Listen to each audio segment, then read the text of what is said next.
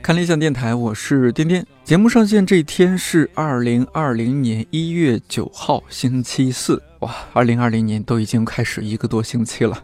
前几天，音频部的同事 Ro 拿到办公室一个绿色的年历，像一张明星海报那么大，上边有三百多个黄色小圆片，一片代表一天，过一天就抠掉一片。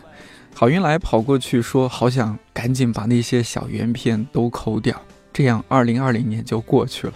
因为他觉得三十岁以后的人生可能就会好过一些。”我想在电台里悄悄地说：“太天真了，只要我们还在策划制作新节目，每一天都不可能过得太轻松。” DY 做了一张二零一九年音频部节目上新表。我放在看理想 APP 里边，这期电台的文稿区了，你可以看一下，一共三十档节目，其中有一档在十一月份上线的节目是郝运来和音频部另外一位同事一颗赛艇策划制作的，光是节目名字就把我吓一跳啊！西方艺术三万年，不知道郝运来二零一九年的压力是不是主要来自这儿？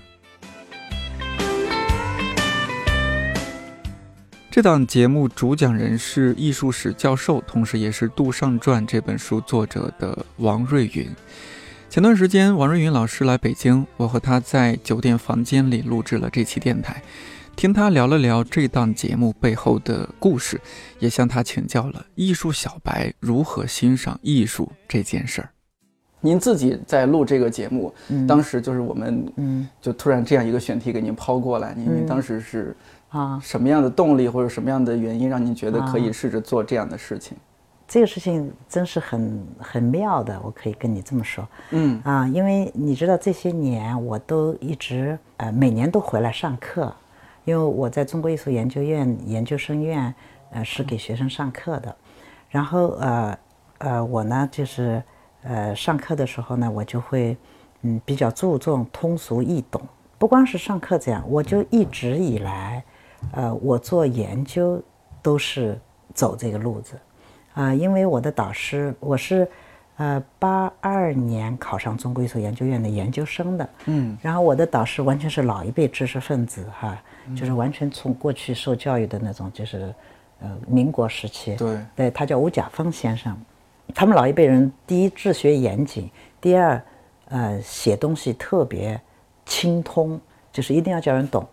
然后他给我们讲过一句话，我一辈子都记得。他说：“嗯，你要是写文章写的叫人不懂，这就是缺德。”对，老人家说的很严厉的，所以这这这这句话就等于印在我们脑子里了。所以我就一直知道，呃，因为他特别反对那种甩词儿的，是吧？卖弄那种新概念的，因为现在很流行这个，特别是八十年代改革开放之后，各种西方的观念啊、呃论点啊、新的书籍啊。那纷纷的涌进来，然后大家都会，呃，以了解的越多为荣，是吧？那么就嗯会在自己的写作中间啊，或者言谈中间，甚至会显摆啊，觉得我书读的西方的书读的多，对这个西方的呃情况了解的比别人多，甚至会显摆。所以像这种，它会慢慢形成一种风气，一种习气，甚至，所以我们导师在那个时候就嗯很警惕。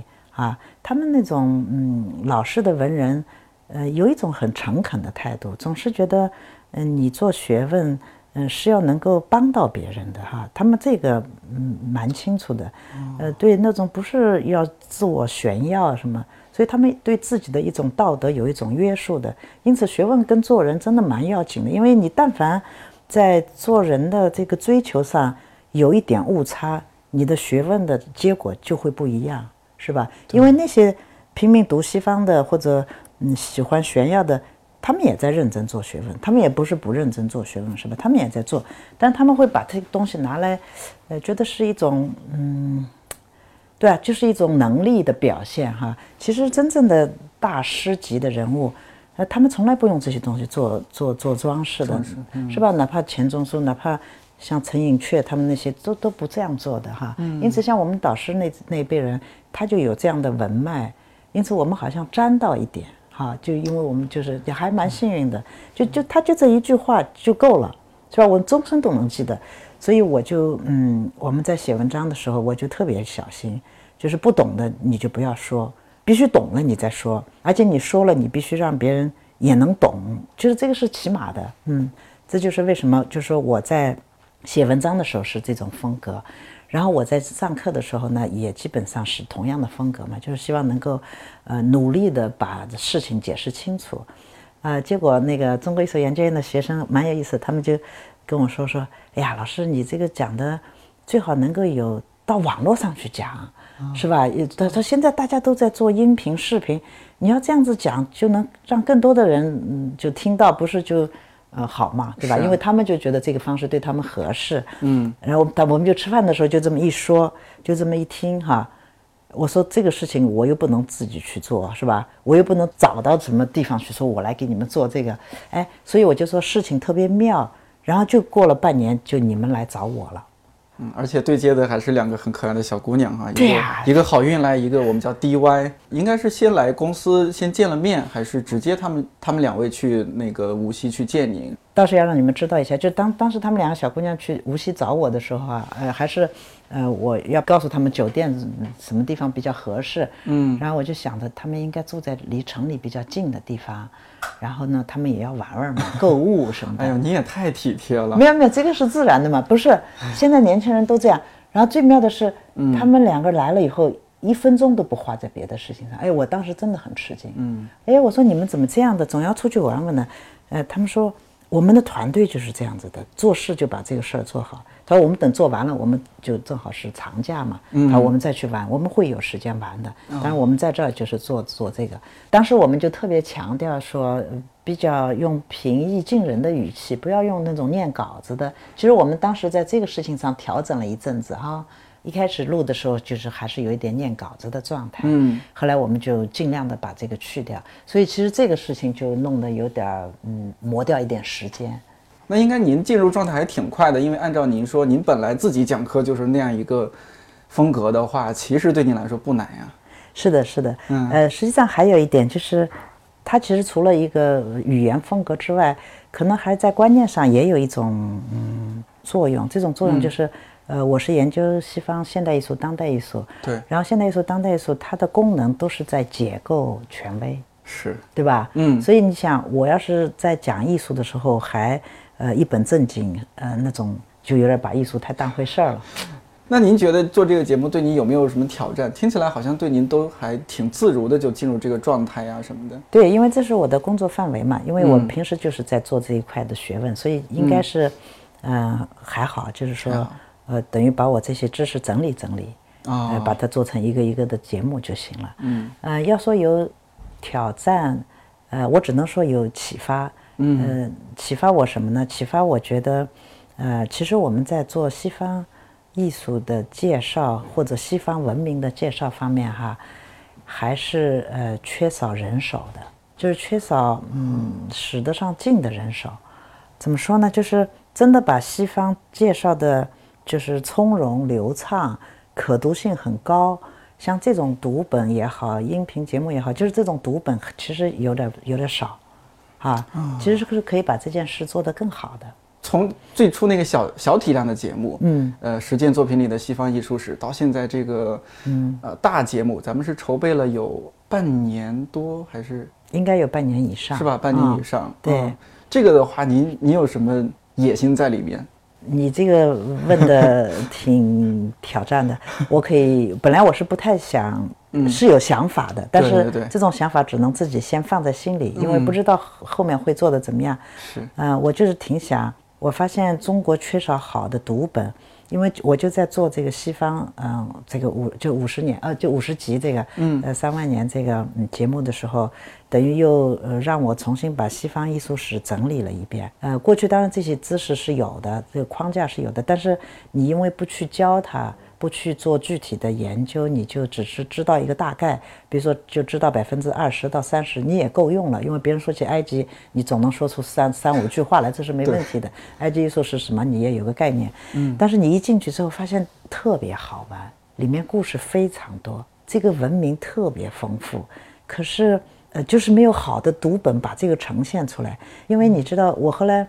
意识到这一点之后，我就去看，就是我就会看到，比如说在网络上有什么少年儿童的十本该读的书啊什么，必读书必读书类似哈。然后就是什么成功学啊，或者是就是就分成这种分类哈。嗯，其实我想这种书，呃，也许呃是以必要，但是如果你有十本讲埃及文明的，讲希腊文明的，是吧？嗯，讲爱情文明的，讲那个中世纪的，讲罗马文明，那个会很好玩的。那个真的能打开人的视视野，因为有些东西你不用太功利，就是呃，我告诉你你怎么做可以成功。实际上，人的教育是一个素质教育哈，嗯，就是说你对世界了解的多了，势必就会眼界开阔，眼界开阔了，你心胸也会相对的开阔。你有了这种素质，你做起事来，你成功的呃系数就大了。其实它是这么一个关系，它不是直接的，我写本书告诉你成功学一二三，是吧？就类似这个意思。因此，我就发现中国的人文教育中间缺少这种特别好的读本，所以我就当时想，哎呀，我说我是不是做完这个了，我就，因为我现在在做的这个五十集哈，我做埃及。比如说做埃及，我写了四五集，其实也就呃最多一万来字吧。其实我是可以写十万字的，因为里头还有好多故事没法说，因为那个体量限制了。嗯啊，我想这些材料以后都是可以用的，是吧？然后把它写成一个很很很好读的、很好看的，故事性也很强，非常引人入胜。然后有这么一个系列。其实蛮啊好的，是蛮好的你是不是听上去是不是蛮好的？对，中学大学生可以读，然后你甚至可以弄一个简洁本，就是给儿童幼儿读的。嗯，少儿本嘛，少儿本就是你本相当于可以，就是可以衍生品的。对，我觉得这个才对教育能够起到作用。因为像我们到了我们现在这种阶段和年龄，我们就是想做一些真的能够帮到人家的事情。能传下去的东西吧。对，如果你说有什么启发，有什么想法，就是这种。嗯，你刚刚说那些小孩子什么青少年必读，我觉得好多时候啊就都在教大家成为成功的人，但是很少说成为一个更好的人。对啊嗯，，然后呢，就有有些这个不良的这些出版方或者怎么样，经常我觉得小看小孩子。就对我有时候想起来，可能您那一辈更是如此。就小时候，其实很多艰涩的一些，嗯，外国文学也好，或者说国内古典文学也好，也就那么磕磕巴巴，其实也啃下来了。对这点，这点嗯人们老会意识不到，小孩子非常聪明。你知道，我们这次去印度，我们路上还有一个嗯呃女女女老师，她是呃她完全是北大教育出来的，现在在北航教教中国古典文学什么，她就现在教小孩子读《诗经》、读《山海经》。嗯，哎呦，她就。就把这些教给孩子，他说那些孩子可厉害了，然后他就把《山海经》的文字给孩子读了，教他们画，然后他就在手机里给我们看那些小孩子就根据文字画的那些怪兽人的姿态特别好，可厉害了，是，所以你这点观察的完全是对的，所以我们就是应该呃呃信任孩子们的这种智力，就把好的东西端给他们。那您还记不记得您刚去国外的时候，那大约是什么时候？八十年代，对我是八八年去美国八的，八年第一次去纽约吗？呃，第一站是第一站纽约，纽约对，但是我读书的地方不是纽约，是到了纽约以后再往下走，嗯，对，是叫美国 Ohio 州，对。那去了纽约应该很冲击。现在想起来，当时有什么感觉比较惊心动魄的，或者因为在那个年代出国的人真的还挺少，不像现在。然后我当时，嗯、嗯，到了纽约之后，我第一件事就是，呃，因为我们当时到了纽约是，呃，因为我是公派嘛，然后是那个中国呃领事馆他们是接待的，哦，对，就可以住在中国领事馆。那然后我就住了两三天，然后那两三天呢，我就赶紧去看博物馆，因为我们当时在国内学西方艺术史是看不到原作的，对，啊，然后就只是在书本上去了解西方艺术史，然后就赶紧去看。我还记得，因为那时候年轻嘛，体力也好，啊所以胆子也大，你知道，就是初生犊不怕虎。然后我就记得，我就从那个当时那个中国领事馆在纽约四十二街，四十二街是一个呃纽约不好的地区的一个街区，落后。哎，比较危险，危险而且对，危险的街嗯。区，对吧？嗯，我我们哪知道纽约这个哪里好哪里不好，反正光知道是纽约，这是一个整体概念，是吧？嗯，啊，就跑出去了，就问人家地铁在哪儿，然后就下去了，呃，问问路哈，就是说到大都会哪一站什么，然后人家就说。呃，你是怎么从哪来，从干嘛什么的？嗯哎，我说我昨天刚到纽约，我还记得那个那个黑人那个女人说，她说：“Wow, you are brave, you are very brave。”因为那个时候还蛮早的，好像是早上六呃七八点钟，就是纽约的那个地铁还不那么上班高峰期还没到呢，哎，我就出门了。他说：“You are very brave。”嗯，他说：“你这么这么勇敢。”这是就偶遇的一个，哎，是一个偶遇嘛，就是表示。你想一个一个刚刚落地的一个对吧？那个对美国完全中国人，哎，一个中国人对纽约完全不了解，就开始在纽约瞎闯了。对对，然后就跑到大都会博物馆。当然那个呃看了还是很过瘾，因为它藏品特别多，然后全是以前在文字上看的原作，现在就看到了。但是你知道我有一个感觉蛮蛮有意思的，就是嗯，你即使是在文字上学的西方艺术史，嗯嗯。你真的还是管用的，为什么？因为呃，比如说我一一进一个厅，呃，一看那个就是你肯定先看到画嘛，然后下面那个呃标题是很小的嘛，是吧？你要走近了看才能知道，你一看你就知道是谁画的。当然不是说这张画是熟悉的，知道是哪个画家画的，就是你会没看过这张画，呃，但是你一看你就知道。应该是哪个画家？有一点这种感觉，就是哎，还是学过，还是有底子，哎，还是有点底子的。就是你看哦，就是就发现你就是在国内的那种知识的训练还是有点用的。这是一，第二，然后后来我就是在纽约就是看美术馆嘛，对，呃，后来我到了我念书的那个学校，在俄亥俄州那 Cleveland 那个城市叫克利夫兰，嗯，呃，我上学的学校是叫 Case Western Reserve University，呃，中文翻译叫西方储备大学。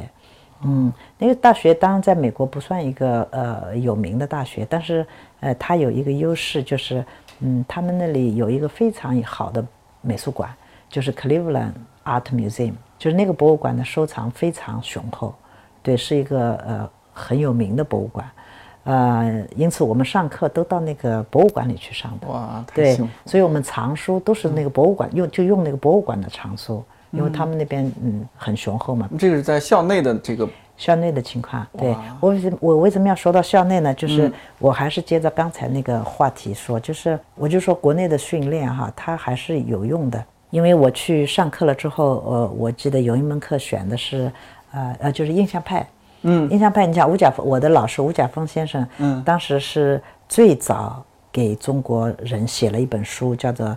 呃，印象派的再认识，你们可能你们这辈人不知道，呃，在我们那个年代，从六十年代、七十年代过来，呃，西方的这种现代派是被否定的，啊，因此呢，印象派在中国当时的那个政治氛围里，它是属于资产阶级的，是不好的，你知道吧？所以在呃七十年代文革结束之之后，那么像这些东西就要被重新定义，重新。介绍哈，因此我们我的导师就写了一本西方呃，就是这个印象派的再认识，那就是等于呃把它重新给证明，因为它是被污名就污名化了嘛，对吧？就重新证明，所以书很很小薄薄的一个小册子，但写的非常清通，所以我的我的整个文文字风格真的是受我导师影响很大。总之，他的那个嗯小册子就把印象派解释的很清楚。然后呢，我在呃学校里就选了一门印象派的课，那美国教授就讲印象派，我当时的感觉就是他讲的没有我的导师讲的好，哎，这就是真实的感觉。对，这绝对不是说我有任何偏见，因为他就不像我老师分析的那么彻底，他们就是这样讲一讲。因为学校里也有水平不够好的老师嘛，所以就是在中国的训练还是还是有点用的啊，也不要太小看。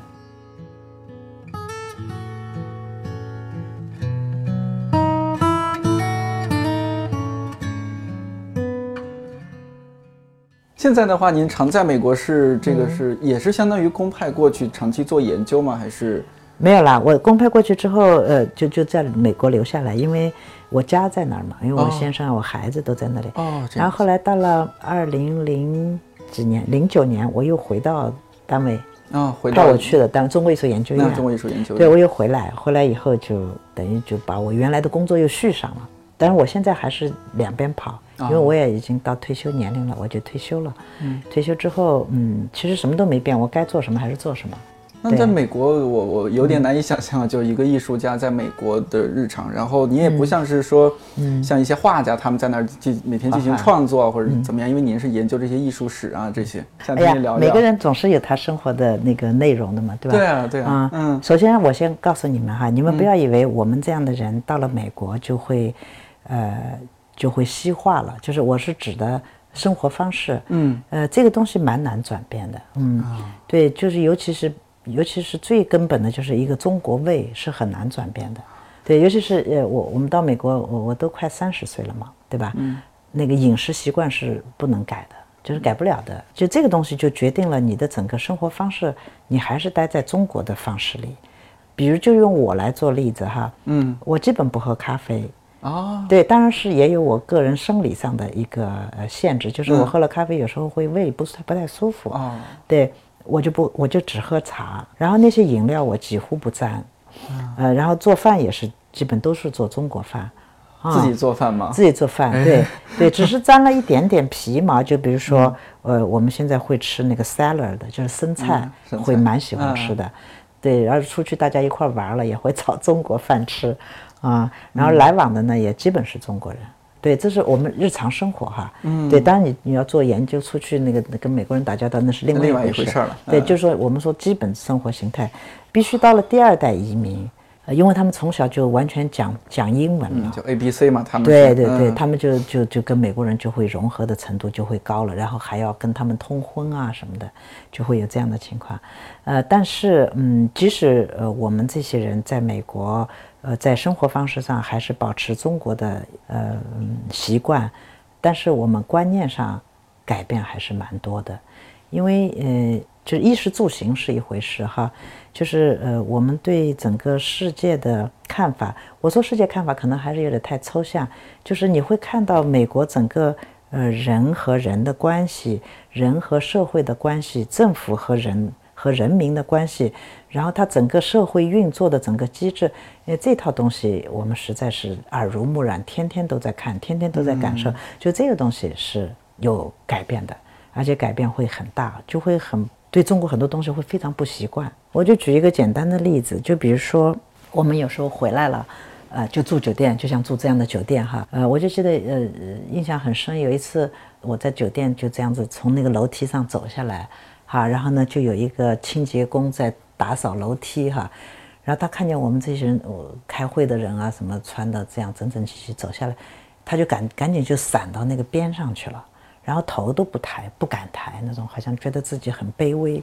然后我当时看了，我还是蛮吃惊的，因为在美国，如果是碰到清洁工了哈，呃，恨不得是我们给他让路，他是理直气壮的，他会挺着胸。抬着头，他是主人，因为今天是我该打扫这个走廊，或者我该打扫这楼梯，是你们碍了我的事，不是我碍了你们的事，就是这种气概，就是这完全不同。对对对，就这个东西蛮要命的，很根本，很难教，你又不能一个一个的去教那些人，对你教了也没用，因为他那么做，别人不接受的，就类似这种东西很多。那在就是在在呃美国那样的日常的话，就是不会像我们这样就有明确有周六周日这样的所谓的周末嘛？您的话就每天都是自己去做一些安排嘛？呃，我在美国过的日子很简单，可以说是单调的。啊，我老跟别人开玩笑，我说我每次回来都，因为我是还是算是有 有个职业的人哈，就是，嗯，我就说。我每次回中国都是干私事，我一回美国都干公家事儿。哦，对我所谓的美国回中国干私事，就因为我，嗯，我母亲还一直都在嘛，嗯，一直到今年三月才过世嘛，所以我每次回来都要去陪她呀。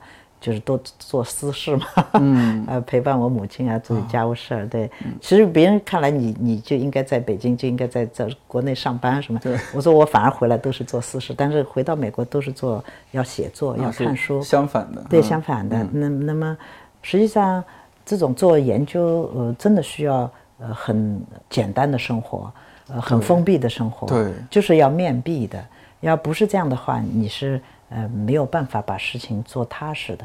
但在这样一种状态之中，您您觉得您自己和自己这种相处的很融洽吗？嗯，对我，我我呃，你其实你刚才说这个融洽这个事情，其实蛮好的一个话题。嗯，我还真愿意呃来聊一聊。嗯嗯这个跟自己相处融洽，其实是一种能力，对，是吧？也是一种见识。对，我可以跟你们这么说。我记得我当时九八年还是九九年，我到纽约去就去见陈丹青哈。嗯，我跟他不是认识嘛，我就去看他。然后当时他就跟我聊天，在他画室里他就跟我聊天。嗯、因为他当时在画那些画册。嗯，他说呃，别人就觉得你怎么这么画哈？呃，什么什么就讲这些话题。然后他就说，嗯，他说我现在就这么画呀。我愿意这么画，我就这么画。他说我知道怎么跟自己相处了。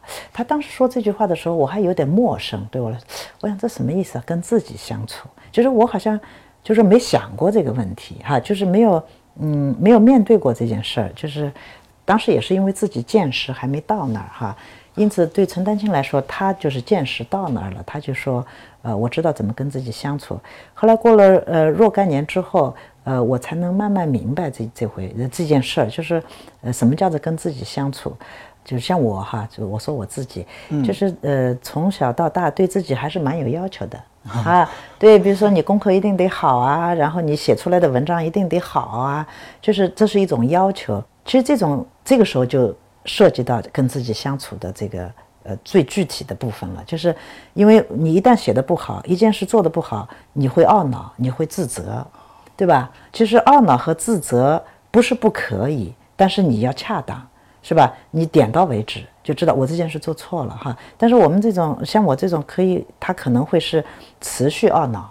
其实不分事情大小，你懊恼本身就是一种能量的消耗。呃，我这么说还抽象了，我就举一个最简单的例子。我不是一直研究杜尚嘛，嗯，那么杜尚他在四十几岁的时候结过一次婚。杜尚不是他一直标榜说。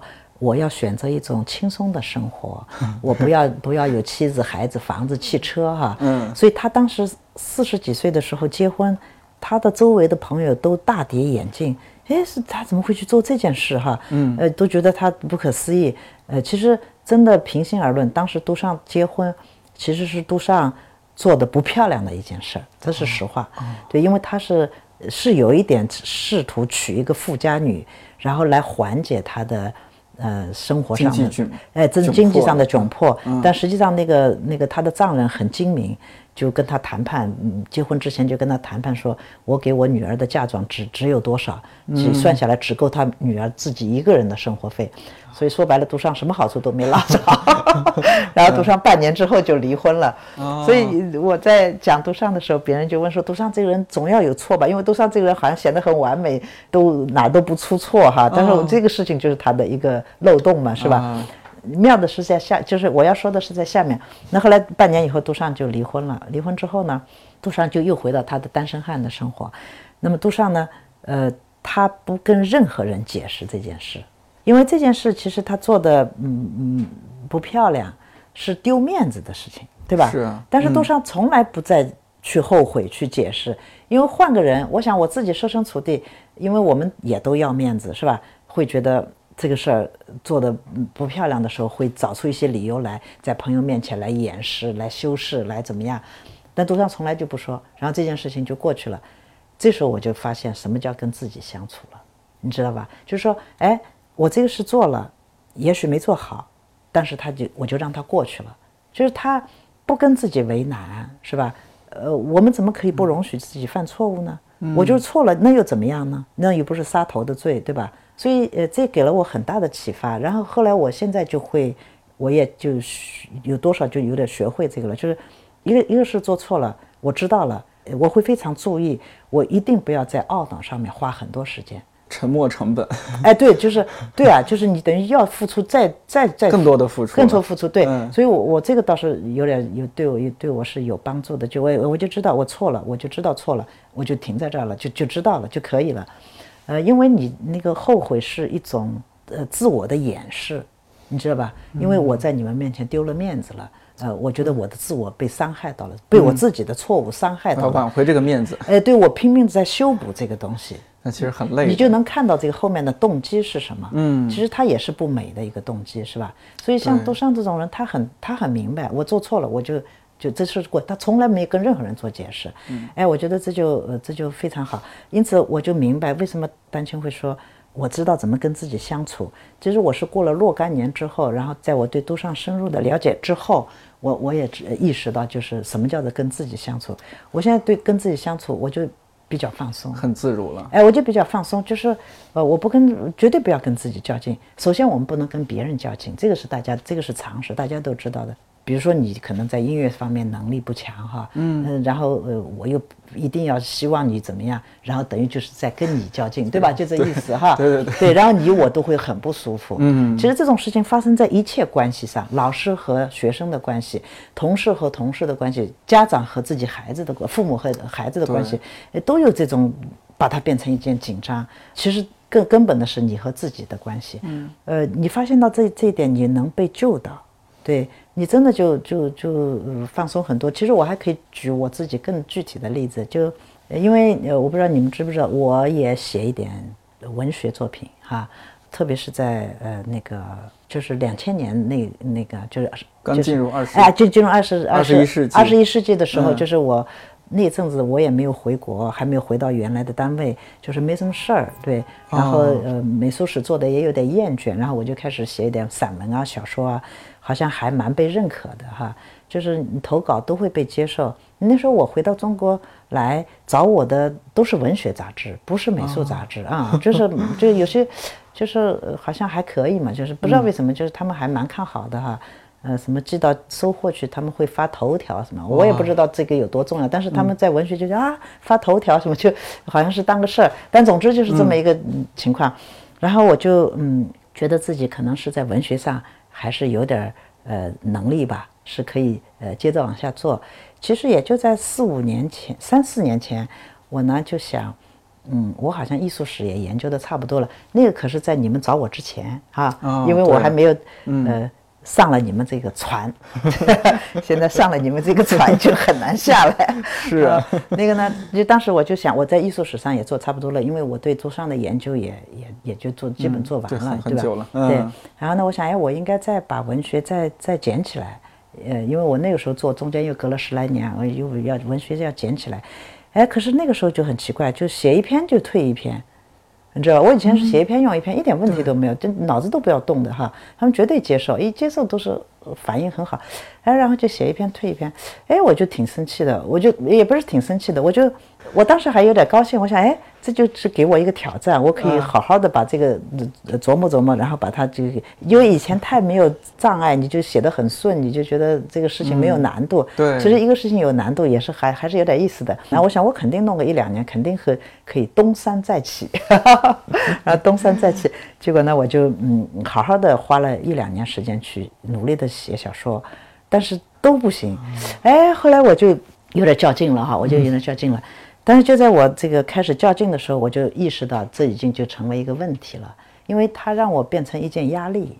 因为我是给自己设定了一个目目的，就是我希望我能够成为一个被人认可的作家啊，或者什么呀，小说家。这种目的让我过得不好，因为我只要这篇没写好，呃，我就在意，是吧？我就过得不好。然后呢，这个嗯。有一段时间是处在这种心境中间的，后来我就呃意识到了，但凡你觉得有纠结的地方，就是一定是什么地方出问题了哈，呃，然后我就后来我就把这件事就放下了，呃，其实这也是一个跟自己相处的问题，我是这么看的哈，因为嗯，当一件事情嗯你想要拿一个结果的时候，它就其实已经不太有美感了。呃，其实最好的，我们都流行的话说是要过程嘛，是吧？重要的是过程，不是结果。但是这是一一句流行的话，但是很少能能很少人能够真的能够落实它。是啊。而且怎么落实它？嗯，这其实其中都是有智慧的哈。对，对吧？而且会不会和年龄有关？就当然您您是我们长辈嘛，包括您自己也是，比如丹青老师和你说了之后，您也是过了多少年才反应过来？是你像我们这个年龄的人，包括我自己就。嗯，不自觉的会和自己较劲，这个事情是不是做得更好？然后或者说生活中遇到了什么样的一种困境，就觉得无论如何要要怎么样去和他斗争一番，好像是不是还是必须得经过这样一个过程？对，但是呃，你这种过程越短越好嘛，越你就是越觉越早觉悟，你越受益嘛。对，而且我们现在面临的这种、这种要要互相交战的这种点啊，特别多，是，是吧？你这个感情啊、婚姻啊、家里催婚啊，或者说包括像我们都是我们相对北京，我们几个都是外地人嘛，嗯你在在你在北京是吧？你待多久？对嗯、待到什么时候是个头？这样的生活什么时候是一个结束？对啊、你似乎是你拒绝了家乡那种所谓的一眼望到头的生活，但是你来到一个 没有尽头的生活，一眼望不到头。对，就是你嗯从一种一眼望到头的生活进入一种一眼望到望不到头的生活，嗯时间久了也会焦虑。是，人好像总是在进一个对，哎呀，时时处处不知如何是好的一种境地当中。对对对，嗯其实焦虑就是自己不知道怎么跟自己相处。我就给你们举一个最简单的，就是你们只做这个节目，呃，我不是来之前要赶出一这么多集来，啊，然后哎呀，辛苦你了。对对对，然后那个嗯，赶出这么多集来，我天天都在干，然后我天天都跟我先生说，哎，我说我累死了，我累死了，呃，我说我累死了，是挺累的哈，就那个，哎，后来我有一天突然一想，我想不对，呃，我我自己告诉自己我特别累，这个是不应该的，就是我做事就可以了，呃，我不要去想，呃，它是我的一个负担，我挑在身上。嗯，哎，后来我那么一想，呃，感觉就好多了。因为我当时说累，不是嘴上说累哈，我真的是那个，呃，身体很受影响的。我不开玩笑，对，就是你会经常晚上加班，然后录这个，呃，不是加加班，就是对就是晚上，反正到比较晚。对，但反正总之就是你所有的精力都在上面嘛，我就把所有的时间都放在上面。呃，我我们那边朋友都知道，他我说你们早上绝对不要给我打电话，我是不接的。我我因为我的有效工作时间是上午。哦，你是上午啊？对我是上午我以为你也是那个夜猫子，是对，没晚上的。有。后来我就知道怎么调整自己，嗯，因为我也意识到，就是，呃，你有焦虑的时候，就是你跟自己相处没相处好。你可以做事，但是你不要把它压在心上，它是可以调节的。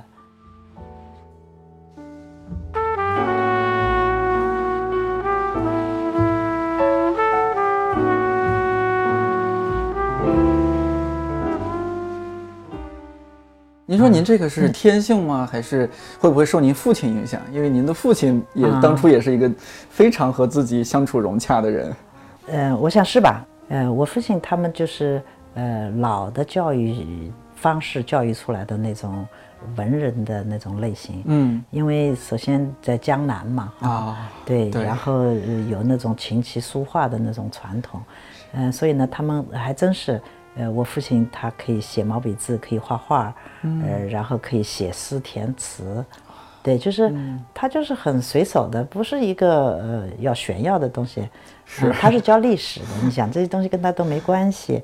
然后他画的国画都能参加什么华东省的展览，我还是美术系毕业的，我的画从来没拿出去展览过，不配拿到任何展览上去。所以呃就是他就是作为一个业余的人，他可以做到这种水平哈，那就是我们不必从嗯这个技术上去说，就说呃他们那代人的这个呃，尤其在我父亲这样一个个体身上，呃，我觉得他特别重视呃活得好。他在我们眼里，我觉得他是一个没多少事业心的人啊。对，因为呃，他曾经跟我说过，他说他在年轻的时候，他曾经有一次，他的一个同学，他帮那个同学就是写了一个便条什么的，然后那个同学的父亲看见了，哎，就觉得他这个年轻人好像呃这个呃下笔很快，脑子很好使，嗯，就就他的那个同学的父亲大概是呃有个什么位置的哈，就告诉他说，就就劝我父亲到呃法国去学医，然后我父亲当时就呃没接受，他说那个学医时间太长了哈，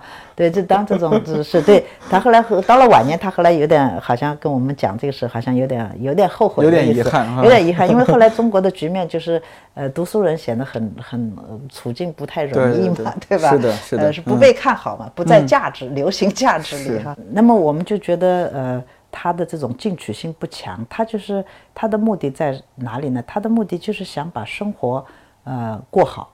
那么他的生活过好，呃，一个是有这种琴棋书画的这种助兴，可以说哈，就是我我父亲是没事就呃听京剧，然后会画画画，听京剧那时候都是去那个那叫什么戏呃，戏园子里边对，然后还有听那个广播里面，你知道我小时候，呃，我父亲就经常带我去戏园子里听戏。哦，我那时候很小，他一带我听戏，我就呃很着急，我就想，不是，我就在台下，我就就等着看那个呃有花旦上来。对，要没有花旦，我就会很不很失望。我所以每次去看戏，我都会问他说有没有小姑娘，嗯说那个戏台上今天有没有小姑娘？觉得人家很漂亮。哎，就是小孩子嘛就看这种小女孩的小女孩，对对对，嗯就是喜欢看这种五颜六色的。嗯但是这样一来，等我长大了，我就非常喜欢京剧。就小的时候是很不耐烦的，嗯，但是就是这种熏染，嗯，对啊对对你是虽然你说那时候一个小孩他看得懂吗？不一定他看得不懂完全不懂啊呃，甚至还不愿意去，对吧但是他就嗯拉你几次，你就他就有印象了。所以小孩子的教育蛮重要的，很重要。小时候嗯接触了哪些内容？对，嗯就是这样。这是一方面，就是他平时都会用这种所谓文艺的元素，嗯，它是一个生活的基本内容啊。对他听戏，他画画、看诗诗集这种古什么随园诗画呀，什么这这这看这些东西啊，他也会带着您去读这些，包括他倒不，他倒不带不带，除了看戏带我去，他他画画，反正我们就在旁边看。这就是为什么我们会，我会后来考美术系，嗯，他还是有影响。他也绝对不会说你我来教你画，他读诗词他也不会说我来教你背，他连这个都没有哦，，你父亲是这样的呀，就他非常散淡，啊，就自己独自开心，他对他不要求自己，他也不要求你，很佛系。用现在的话，哎对他就是那样，所以我们看来是一个不是很上进、有上进心，因为别的父母会，我要把孩子教育成他这种负担都没有，他对自己也没有要求。哦，那不知道我方不方便问？那你母亲也不觉得说，哎呀，你这个我母亲是对他有一点说，会不会颇有微词对有一点的，他就说你这个呃呃，他说你太要享受了。啊？我母亲这么讲过他，说你这个人太喜欢，你知道我们南方人叫叫白相，不祥就哎，对，他说你嗯太喜欢白祥了，就是你太喜欢玩儿了，啊，就是这么评价他的。嗯。你们知道我们家所有的装饰都是我父亲做的，啊他自己亲手做，对，他会亲手木做匠活儿对，他会做，嗯嗯，你知道我们家是曾经被下放过的，你们可能你们这一代人不了解，还好还好，对，知道就是一点点，知道一点点是吧？就是我们都是在城里的嘛，嗯。对，在城市的，他是在学校里面做做教师教历史，嗯，然后文革的时候就有这样的一种做法，就是把这些知识分子就下放所谓嗯。出身不好的人就下放到农村去，然后就把我们下放下放到农村，就完全是最最最底层的农村，就是一点那种文化氛围都没有的，然后就给我们盖一个草屋子什么，就就给住下了。嗯，当时呃国家倒是给发工资的，当时就是把你从城市迁到农村这样子。对然后我父亲就会把那三间草屋装饰起来，就是他会去买窗帘，自己做画框、做镜框，然后把画放在里头。然后他会找那个庙里的这种老庙、那种破庙，那庙也拆了嘛，嗯。就的那种呃屋檐，就是那个梁上的这种雕梁画栋的对，那个那个木头是弯的，他不怎么七七八八一搭配就自己做一张沙发，对，他就是这样子，对，就做一张沙发，在农村哦这，也没人教，还是也没人教他就自己弄嘛。可能他观察其他的木匠人，对他就是脑子里他会有这种视觉印象嘛，他就知道怎么样搭配，我可以把它搭成一张凳子。哎，对天，赋太高，哎，对他就是这种，他们就很自然，他就是这样的。我们家他他就是这么生活的，所以我们看到那个传统文化的方式，我们现在不太熟悉了哈，呃，但是呃他的那种方式打造出来的那种人，跟现在不太一样。嗯，因此我我好像在别的地方也讲过，你像我们父辈他们看我们，我即使考上研究生了，他说你们也就是识字啊，说你也就是识字而已，就看我们是没有文化的。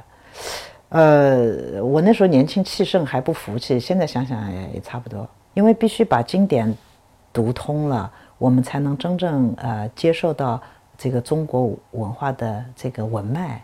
对对我们这一代人是几乎就断掉断掉了。就断掉了、啊，因此他们就能说这样的话，他们是有权利说这样的话的，他们是读过的。对，他们是那样那样走对。下来。那那后来您研究西方艺术史啊什么的，就是您没有走中国传统的这这一块儿道路，嗯。会不会和当时这些也有有没有一些什么关系？呃是这样的哈，嗯，呃，我先要告诉你这样的一个大形势，就是我们这代人真的是由于呃整个社会的氛围，造成了我们对传统是拒绝的，哦是整个社会教给我们的，对它是否定所有那些东西的，所以在我们的观念，那些东西是要被抛弃的，没有人会去有意识的去学习它，哈。因此呢，后来等到改革开放，我们眼里的全是西方，就是西方成为另外一个价值，就是我们要抱在手里的一个价值。所以我对我父亲他具有的这些东西非常不在意，非常不在眼里，对，都懒得跟他好好坐下来聊聊天什么的，对，就是呃，就 真的就就是因为鄙视传统。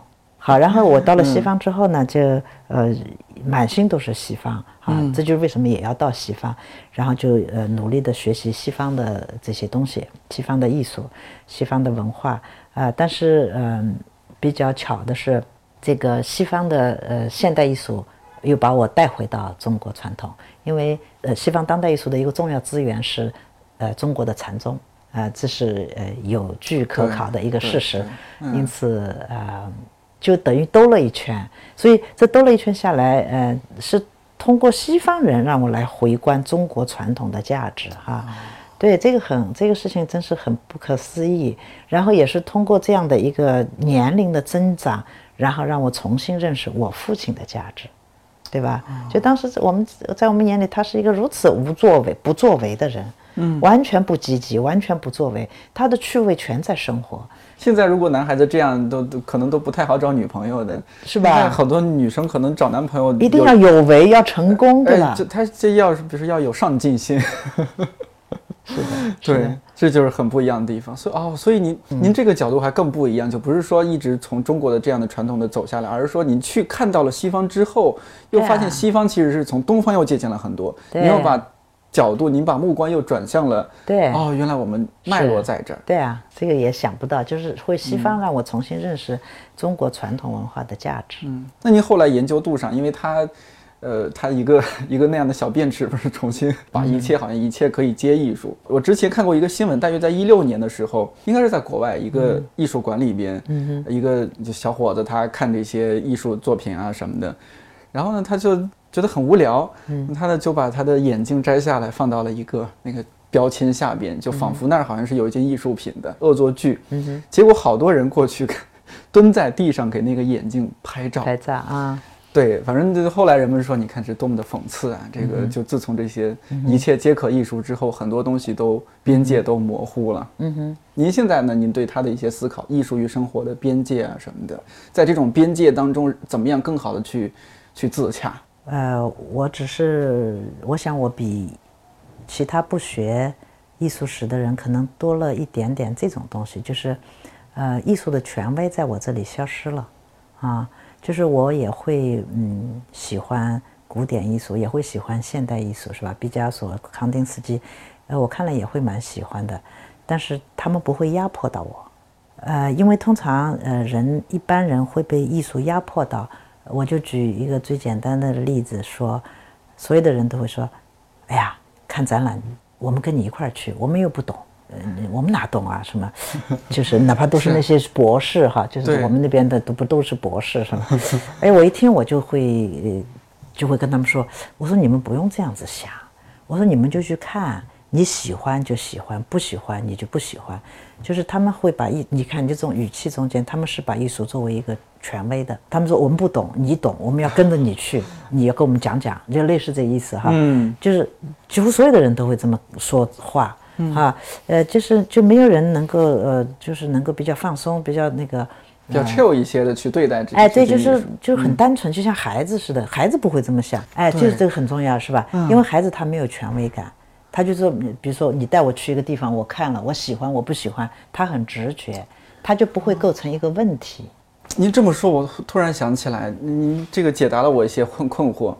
呃，前段时间我的一个学姐，她已经呃结婚生子了，她有个孩子。嗯，然后呢，有一天我看到她给孩子呀看一本家里的一本可能是数学方面的什么书。嗯，她有那个函数图像。嗯，您大致能理解有那个上坡下坡什么的。嗯，对，就可能是她老公还是谁，她谁在看。然后呢，这个孩子他小，特别小，可能也不到两岁，嗯，哎，就拿起来就乱翻嘛，嗯，啊，他就逗嘛，说，呃，说宝宝啊，你看这个是什么？他指那个上坡下坡的函数图像，说什么？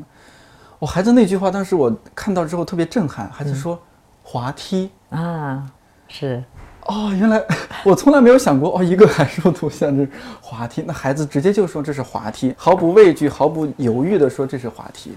对啊，他就完全从自己个人经验里面在说，啊，您说的应该就是类似这样的感受，就是这个意思。对，就是他没有权威，对吧？他没有一个固定的东西，呃，他肯定自己自身的经验。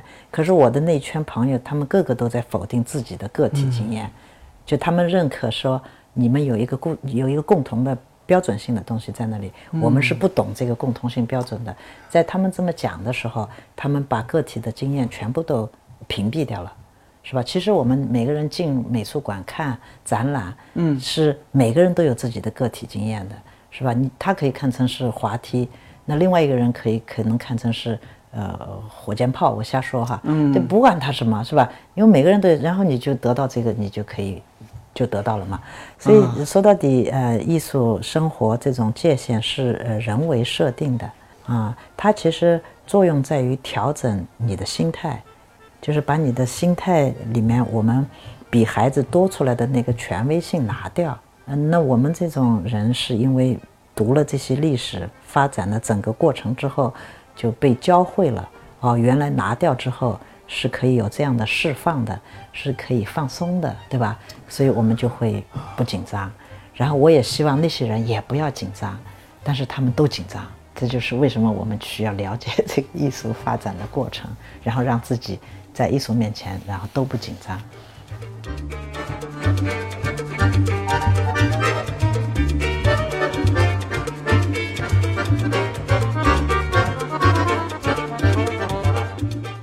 在《西方艺术三万年》这档节目的发刊词里，王瑞云老师讲过这样的一句话，特别打动我。他说：“人类的一切生命行为，一切的心思活动，在别处遮遮掩掩。”在艺术中却是不遮掩的，因为无论是行为还是语言，在一个社会中受到的约束都比艺术更大。如果说上一期电台算是咱们今年一个文学的开始，那希望这期电台可以让我们有一个艺术的开始。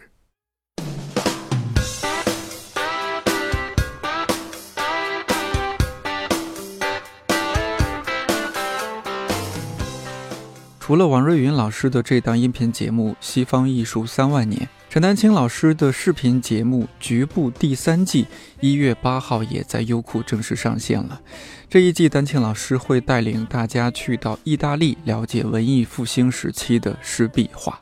有的听，有的看，年底真是太忙了，感觉这个春节一点也不会无聊。